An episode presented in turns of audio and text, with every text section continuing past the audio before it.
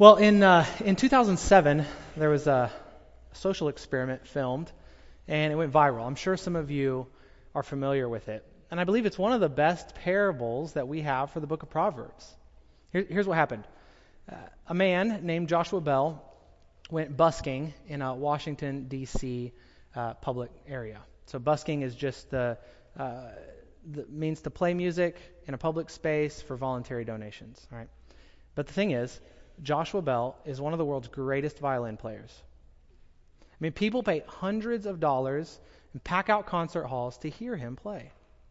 And so the question was, the experiment was, uh, will anyone stop to listen? Will anyone pay attention to the beauty and the skill before them? Or will they just pass it by?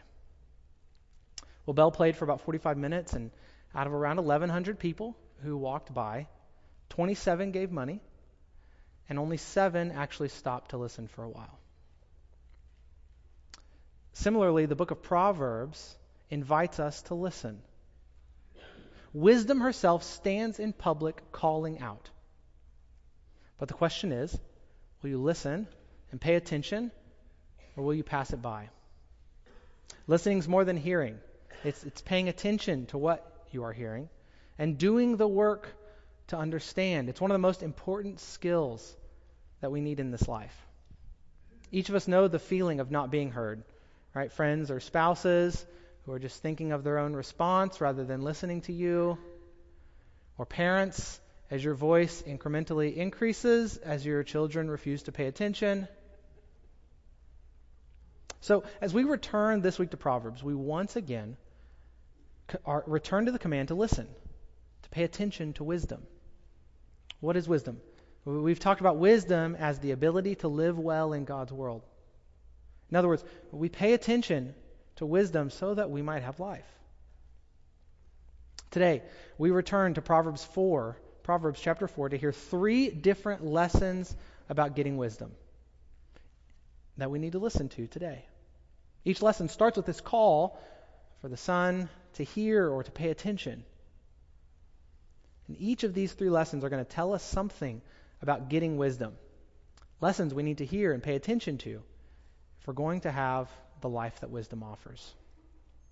If you'll go ahead and turn to chapter 4 in Proverbs in your Bible, I'll read just the first nine verses right now that outline the first lesson in Proverbs 4, and we'll read the rest as we get to them.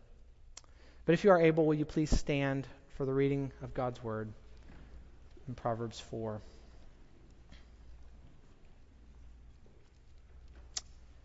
Proverbs 4. Hear, O sons, a father's instruction, and be attentive, that you may gain insight.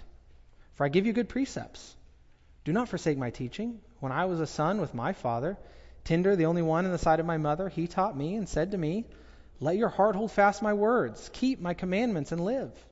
Get wisdom, get insight. Do not forget and do not turn away from the words of my mouth. Do not forsake her, and she will keep you. Love her, and she will guard you.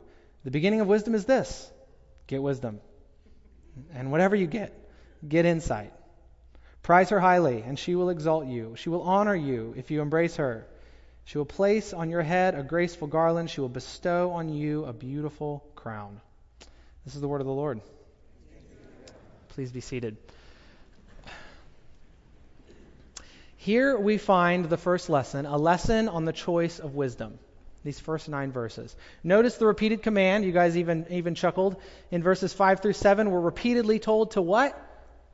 Get wisdom. And the synonym, get insight, the same, same general idea. In fact, we are told that the beginning of wisdom is to get wisdom. What's going on here? I, I think, you know, you know, there's a scene in a lot of movies, uh, whether it's like in a school setting or maybe a training program, and they say, you know, look to your left, look to your right. One of you won't be here by the end of the year. Right? And then and then they followed up with something like, those who succeed are those who want it, who will give everything for it.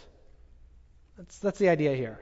At the very beginning, wisdom is a choice, and you have to want it. The question for each of us, though, is, do you want it? And will you pay for it? Because wisdom's costly. I mean, the language here of get, uh, it's actually the, the, the Hebrew idea is really to pay, to purchase something. I mean, every time you say pay for wisdom, that's what it says. Purchase wisdom. Because wisdom's costly. In verse 7, the grandfather makes this clear. Whatever you get, get insight. And in this case, I, I actually prefer the NIV 85 translation, which says, though it cost all you have, get understanding. I mean, it makes the big idea clearer.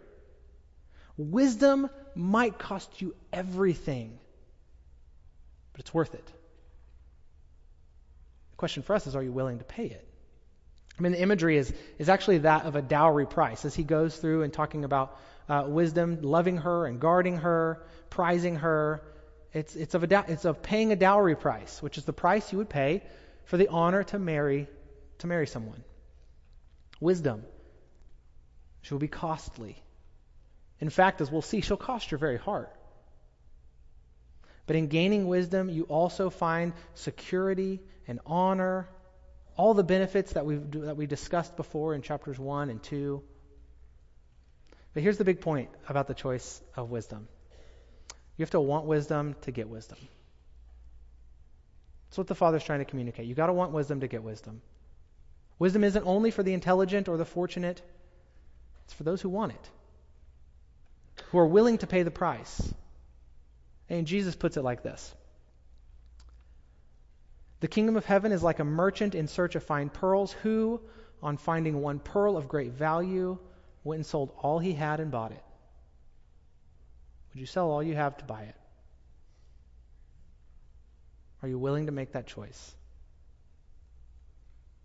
It's a pretty quick lesson. And before we move on to the next lesson, I want to spend a couple moments on the unique way that this lesson starts. I mean, notice verse 3 and 4. The father instructs the son by telling him what he learned from his father when he was a boy. And that means that the whole lesson is actually from the grandfather. And it's just like a grandfather to say the beginning of wisdom is get wisdom, right? At least for mine. He says, Look, my words are good because I was once in the same position you are. I had to make a choice about following wisdom. And my dad gave me the same words that I'm giving to you today. Have you, have you had that experience? Parents passing down the wisdom that they learned from their parents? I had these moments. Some were profound, like this, like this little nugget of wisdom that my uh, mom told me she learned from her dad. You can pick your friends, and you can pick your nose, but you can't pick your friend's nose. You're going to want to hold that close to your heart. Keep those words, right? I'm sure you've had moments like this, parents passing down wisdom. Because what we find in chapter 4 is an invitation to a tradition of wisdom. And we need to recognize this teaching model because it, the Bible's full of it.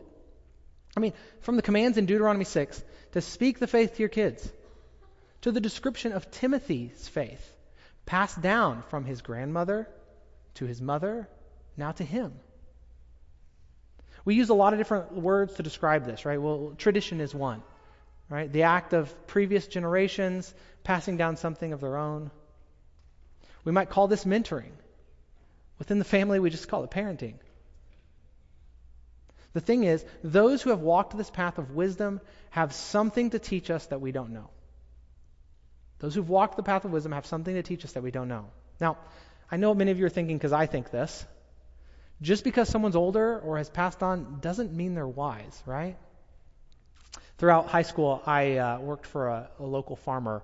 He was actually the my, my dad worked for the same farmer when he was a kid, and so when I was in high school, I got to work for him as well. And every other farmhand that he employed was um, was retired. They'd seen a few years. But you know, half the wisdom that they tried to pass on to me, I, I can't repeat in this setting. I, I learned a lot of great stuff. I learned, I learned a lot of good things, a lot of wisdom, but a lot of unwisdom as well. Just because someone's older doesn't mean they are wise. It's why we must always be going back to the Word, the ultimate source of wisdom, and know that those who are most wise, those who are most wise, are the ones who pass down this wisdom to us.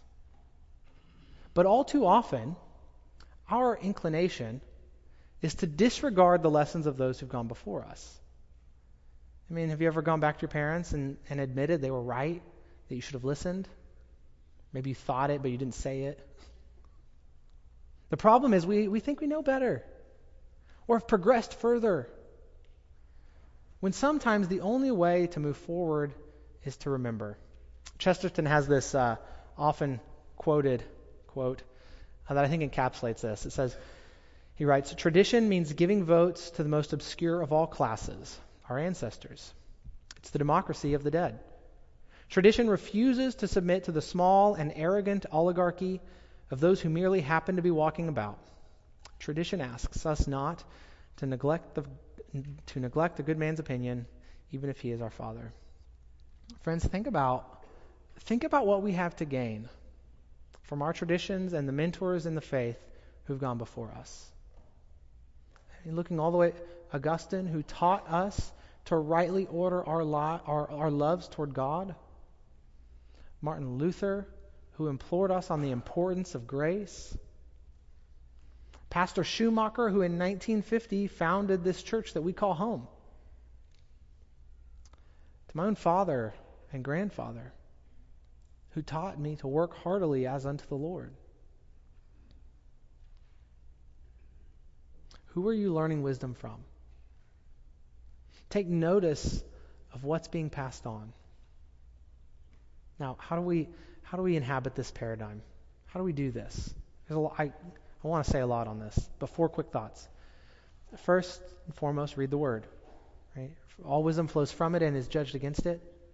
It itself is the tradition handed down to us by those who have passed, but made alive by the Spirit.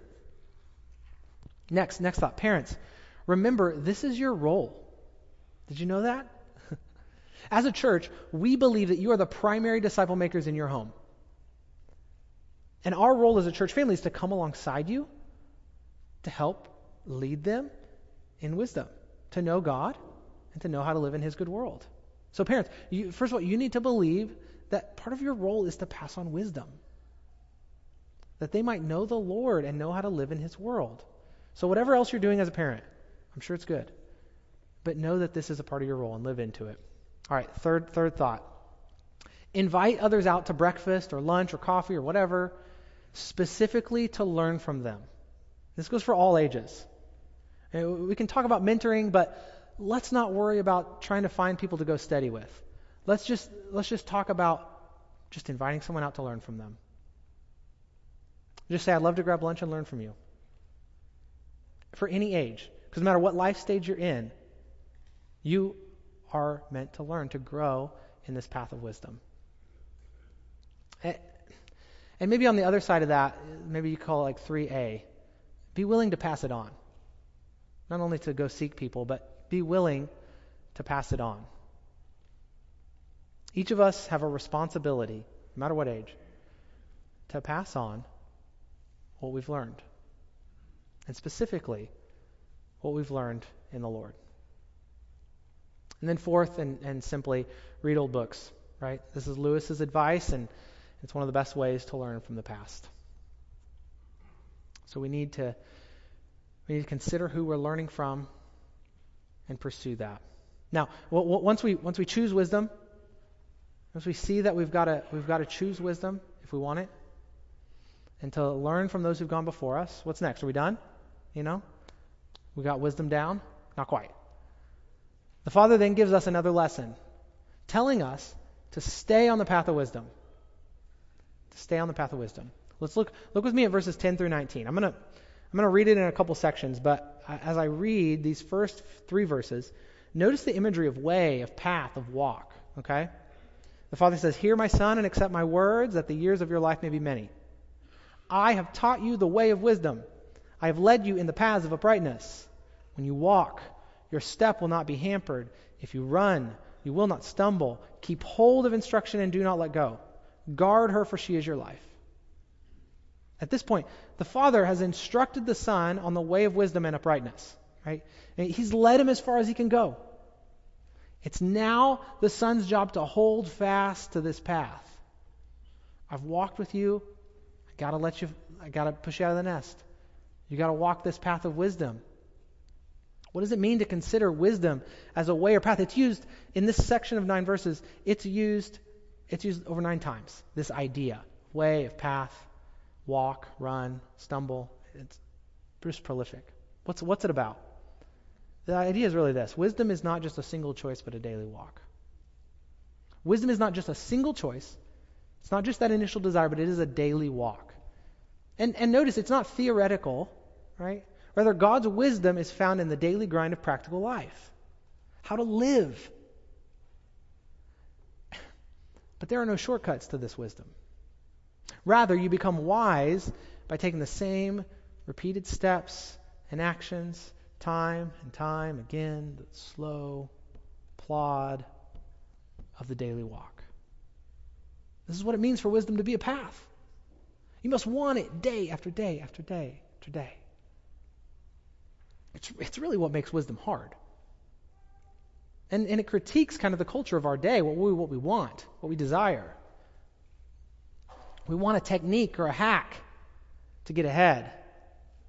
We think we'll find wisdom in finding some, you know, technology or technique to solve our problems. In, The Abolition of Man, Lewis compares the wise men of old with those of today and I think illustrates some of this issue. So hang, hang with me. Lewis says this. He says, For the wise men of old, they saw the chief problem, so the main problem of the world, was how to conform their soul to reality. How to conform their soul to the world. The solution to this problem was knowledge, self discipline, and virtue, wisdom. But notice the difference in what he says is the modern world of technology. He says, and he actually he actually likens this to akin to magic. For they see the problem as how to subdue reality to the wishes of men. Right? For, so for the men of old, the problem was how to conform our lives to the good world that God had created. And he's saying nowadays, for the men of technology, it's how to, how to take hold of reality for our own wishes. That's the difference in the problem. And so the solution, solution then is a technique. If you want to take control, you need the right technique. You need the right, you know, technology, whatever you want to call it. Because nowadays we want a quick fix, a technique to take control. But wisdom is a path. Wisdom is a path. A path we walk on. Path we walk on not to take control of the world around us, but to learn how to live in the world God has created and the place He has put you. Wisdom is a path, it's a daily walk. There's no shortcuts, just the decision to put one foot in front of the other. This is important because who you become is a product of the little things you do every day on this path. Who you become is a product of all these little things. The Father illustrates this in the next section by warning us about the path of the wicked. Look at verses 14 through 17. Do not enter the path of the wicked, and do not walk in the way of the wicked. Avoid it. Do not go on it. Turn away from it and pass on. For they cannot sleep unless they have done wrong. They are robbed of sleep unless they have made someone stumble. For they eat the bread of wickedness and drink the wine of violence. Notice the progression in this text. Verses 14 and 15. There seems to be a choice, right? The son is told to avoid the wicked. Don't go down it. However, by verse 16 and 17, the wicked can't help but do evil. They're compared to an addict who's restless, can't sleep until he's done evil. Even worse than that, uh, this wickedness and evil has become their very nourishment, their bread and their wine. It's the only thing that can put them to sleep and the only thing that keeps them going. Just as Jesus said in, in John 8:34, everyone who commits a sin is a slave to sin. Why is it so important to avoid the path of wicked of wickedness? Because small choices lead to big consequences that you can't get out of.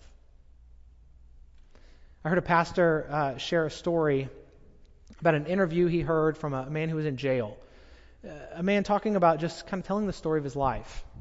And when this man, uh, when this, this prisoner, who was a boy, his father had this beautiful watch One day, as a boy, he snuck in there and play to play with the watch, and he dropped it and it broke. Well, in fear, he shoved it back in the drawer and, and ran away and didn't tell anyone. Well, the father found out, and he gathered the whole family together, and he's like, "Who did this? Who broke my watch, my beloved watch?" Still, the son didn't speak because he followed his, his instinct to cover up. To cover up. Well, years later, this boy grew up, and one night he was driving his car down the road, and, and he ran over someone. And instantly, in an instant, he left. He fled the scene. He later realized what he'd done, but he was too scared to come forward. Well, the police caught him. He spent years of his life in jail. And as he's reflecting back on this and in telling this story, he says, You know, you know what fixed my destiny? It wasn't that terrible night on the road. That's not what fixed my destiny. It was all the little choices along the way, along the path of life, that made me the type of person to cover up and hide. All those little choices, all those inclinations, so that by the time I got to the road, I couldn't help myself. I didn't know anything else. Your character and wisdom are created in the path. The small, everyday choices of life. There's a well known saying that explains this progression sow a thought, reap an action. Sow an action, reap a habit. Sow a habit, reap a character. Sow a character, reap a destiny. Wisdom is not just a single choice, but a daily walk. Now, you know, we can look at the wicked and think, oh, I'm not trying to take advantage of anyone. Chapter 1 told us that the wicked killed people. I'm not killing anyone. I'm not being wicked. But you see, Proverbs is warning us about a path, a road to not swerve onto because of where it leads. Small steps lead to major consequences. What are these small steps off the path? Well, according to what we've already read, just, just returning to what we've already read, chapters 1, chapter 3, it roots this addiction in our own self absorption. Right? That inclination that seeks to, to hide rather than to, to, to take ownership. I mean, every time you feel the need to bring others down, to prop yourself up, you flirt with walking the path of the wicked. When you receive a gift or a good thing and you, uh, you despise it, you take it for granted, or maybe you feel like you know, you're entitled to much more. When you compare yourself to others and what they have, when you just go your own way without considering the effect on others, seeking counsel from others, or even seeking counsel from God, you're flirting with this path of the wicked. Where does it lead? Look at verse 19. The way of the wicked leads to deeper and deeper darkness. Again, a progression. Each little step makes it harder and harder to see clearly. It gets so dark they, they don't even know they don't even know over what they're stumbling. Right? I mean, this is the opposite of wisdom. This is unwisdom. The further you go down the path of wickedness, the harder it is to even see what's wrong in the first place. I mean, have you ever thought have you ever seen people and thought, gosh, do they not see what they're doing?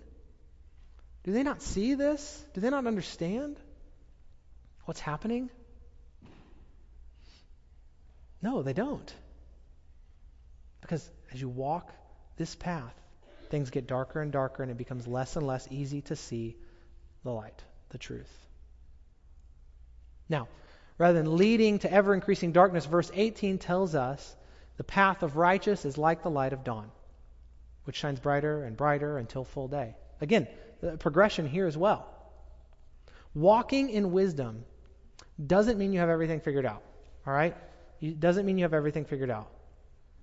But you seek the right path day after day, and in doing so, you grow in wisdom. You grow day by day, shining brighter and brighter. Things get clearer and clearer you experience more and more peace and assurance. Such that you shine yourself like a beacon toward God who created all. For this kind of light only comes from the Son, the one who is the light of life himself. And it's the light in which we seek to walk that guides our path, that we reflect to the world. So, we need to make a choice about wisdom. We need to stay on the path. But how do you stay on the path? How do you stay on the path? Let's turn to the third lesson the anatomy of a wise life. Verses 20 through 27. Here, the Father gives us an anatomy lesson about staying on the path of wisdom. And as I read verses 20 through 27, notice all the body imagery. It's, a, it's an anatomy lesson for how we can stay on the path of wisdom. And it's, it's not just an intellectual pursuit, but it will require our whole being. The Father says, My son, be attentive to my words, incline your ear to my sayings. Let them not escape from your sight, keep them within your heart, for they are life to those who find them and healing to their flesh. Keep your heart with all vigilance, for from it flow the springs of life. Put away from you crooked speech, and put devious talk far from you. Let your eyes look directly forward, and your gaze be straight before you. Ponder the path of your feet, then all your ways will be sure. Do not swerve to the right or the left. Turn your foot away from evil. How do you stay on the path of wisdom? Bring all your being into submission to wisdom. Bring all of who you are, all your being into submission to it. And of central, central concern is verse 23, right in the middle of this lesson. Keep your heart with all vigilance. I grew up memorizing the, the different version. Above all else, guard your heart, for it is the wellspring of life. Above all else. And, and I think this, this translation actually gets better at the imagery that's going on. I mean, we're supposed to imagine a busy person guarding lots of things animals, crops, property, the city gates, even, even his family members, guarding. All these things are important and need guarding for our livelihood. But he says, more than all these, watch over your heart. More than anything else, you're guarding, you're watching over. Guard your heart. Everything in this lesson flows into this and flows out of it. If you remember from chapter 3, the heart isn't just the place of emotions, but also of our desires and our attitudes. It's where we trust. Proverbs 3 5 tells us, trust in the Lord with all your heart and lean not on your own understanding. And I have to think, this is what we're guarding in chapter 4. We must keep God at the center of our heart's desire to love and trust God above everything else. And when we trust Jesus with our hearts, from it will flow life. John 7:38, Jesus says, "Whoever believes in him, out of his heart will flow springs of living water." I mean, he's drawing on this idea. We must guard our hearts and our trust in Jesus because only through Jesus can we know true life. A life that is good, a life that is eternal, a life that is wise. For whatever your heart loves and trusts most will spin out everything else in your life. If you love God as the ultimate thing in your life, then from it will flow life. Will fl- yeah, will flow life. But when you make other things, even good things, the ultimate thing, it can lead to ruin. So how do you guard your heart? The passage hints that while our heart is the central control, our ears and our eyes and our speech and our feet can influence our heart. We need to bring all our being in submission to wisdom. Uh, do you, uh, do you remember that little kid song? Um, Be careful, little eyes, what you see. Careful, little eyes, what you see, because our Father up above is looking down in love. Be careful, little eyes. And then it goes through all the body parts, right? Um, maybe you guys can sing it this afternoon as a family. But this, this lesson is kind of like that. This lesson is kind of like that, that children's song. If we want to guard our heart, we need to consider each of these areas and how they are shaping our heart's affection. So let's think through them. I mean, consider what you hear. Who are you listening? Who you are listening to is one of the fundamental points in all of Proverbs. So, first and foremost, are you listening to Scripture regularly? The wisdom of God passed down to us. It will shape how you see the world. It will show you what to value and what to not value. It will guide your feet and guard your path. But what else are you hearing? The, the comment, the slide, snide comments from those around you that seep into your heart, that make you think you're not good enough, not worthy, that you're worthless? What about the news you consume? Hey, do you, do you listen to the news most of the day? And it doesn't really matter which news, news station or whatever uh, you want to think about. I mean, it's good to know what's going on. We, we need that. To be people who live practically in the world, we need to know what's going on. But each news story has an agenda, and it is shaping your opinion of the world. It's shaping the affections of your heart. And oftentimes, when we're not careful, it can cause us to believe that certain things of the world are more important than God Himself. What you hear is shaping your heart. Next, think about what you see. A lot of similarities with hearing, right? These are both sort of receptive faculties. But, but consider the sort of media that you're consuming, or social media. I mean, image after image, showing you what life is like for someone else. Stirring in our heart a restlessness, comparison, shaping the desires of our hearts, turning us from gratitude to envy. Constantly turning us from gratitude to envy with every image, with every scroll. I'm not saying don't have social media, eh, but rather be attentive to the amount of time spent on it and attentive and reflective on how it's shaping the desires of your heart. What about the things you say? I mean, friends, we are called to be a people who love truth. We are told to get rid of devious talk and crooked speech. When you speak, are you promoting truth or not? When you speak, are you trying to build others up or tear them down? When you speak, do you let little lies slip in there? Because you know it will help you get what you want. On top of that, is your speech kind or is it overbearing and harsh? Ultimately destructive. What you say both comes out of your heart, it's a reflection of it, and shapes it. Lastly, what about your feet and your hands? Are you helping people? Are you helping people with your work or just yourself? Are your hands and your feet idle, loving laziness, or diligent in work? We're going to get to that again in chapter 6. Friends, if we want to stay on the path of wisdom above all else, we must guard our hearts to love God and God alone. We've got to watch what we hear, what we see, what we say, what we do. It's critical to a life of wisdom. It's the building blocks, the anatomy of a wise life. 10 this morning, I want to copy a practice from uh, Pastor Ray Ortlund, who asks us so, this is the participation time in service, or of one of many. But if you're right handed, stick out your right hand in front of you. If you're left handed, stick out your left hand in front of you. Just stick it in front of you and just look at it. All right? It's beautiful, right? You do a lot of good and a lot of bad with that hand, don't you? A lot of good and a lot of bad. But now dedicate that to Christ. Dedicate that hand to Christ. He can make you wise and skillful with that hand. In fact, Jesus died for that hand in front of you. Not just the sins that you've committed with it.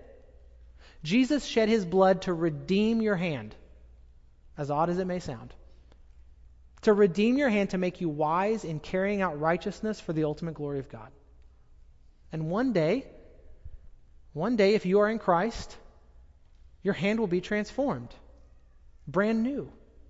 Your hand will never feel pain. It will no longer be able to sin. Your hand will one day know what it's like to hold the hand of Christ. In fact, one day, if you are in Christ, all of you, all of your body will be transformed. Transformed after the likeness of Christ Himself. You will be set free from the path of wickedness, the bondage of sin and corruption to obtain the freedom of glory. We must work to guard our hearts, but at the end of the day, friends, it is Christ, the Good Shepherd, who will one day fully liberate us from the path of evil. But even while we wait for that glorious day, we know now that the bonds have already been broken. Christ has already set us free. And if this is the case, how could you give yourself over to the path of wickedness now? It's not your path. That darkness is not your destiny. It's not the end of your story, for Christ has redeemed you and will have the final say. So don't follow that path now. So, will you devote your hand and your eyes and your mind and your speech and your actions, everything that you are, will you devote it to Christ and His wisdom? If you keep your heart with all vigilance, Christ will fill you with the springs of life. With a heart and with a heart filled with Christ, you will not lose your way.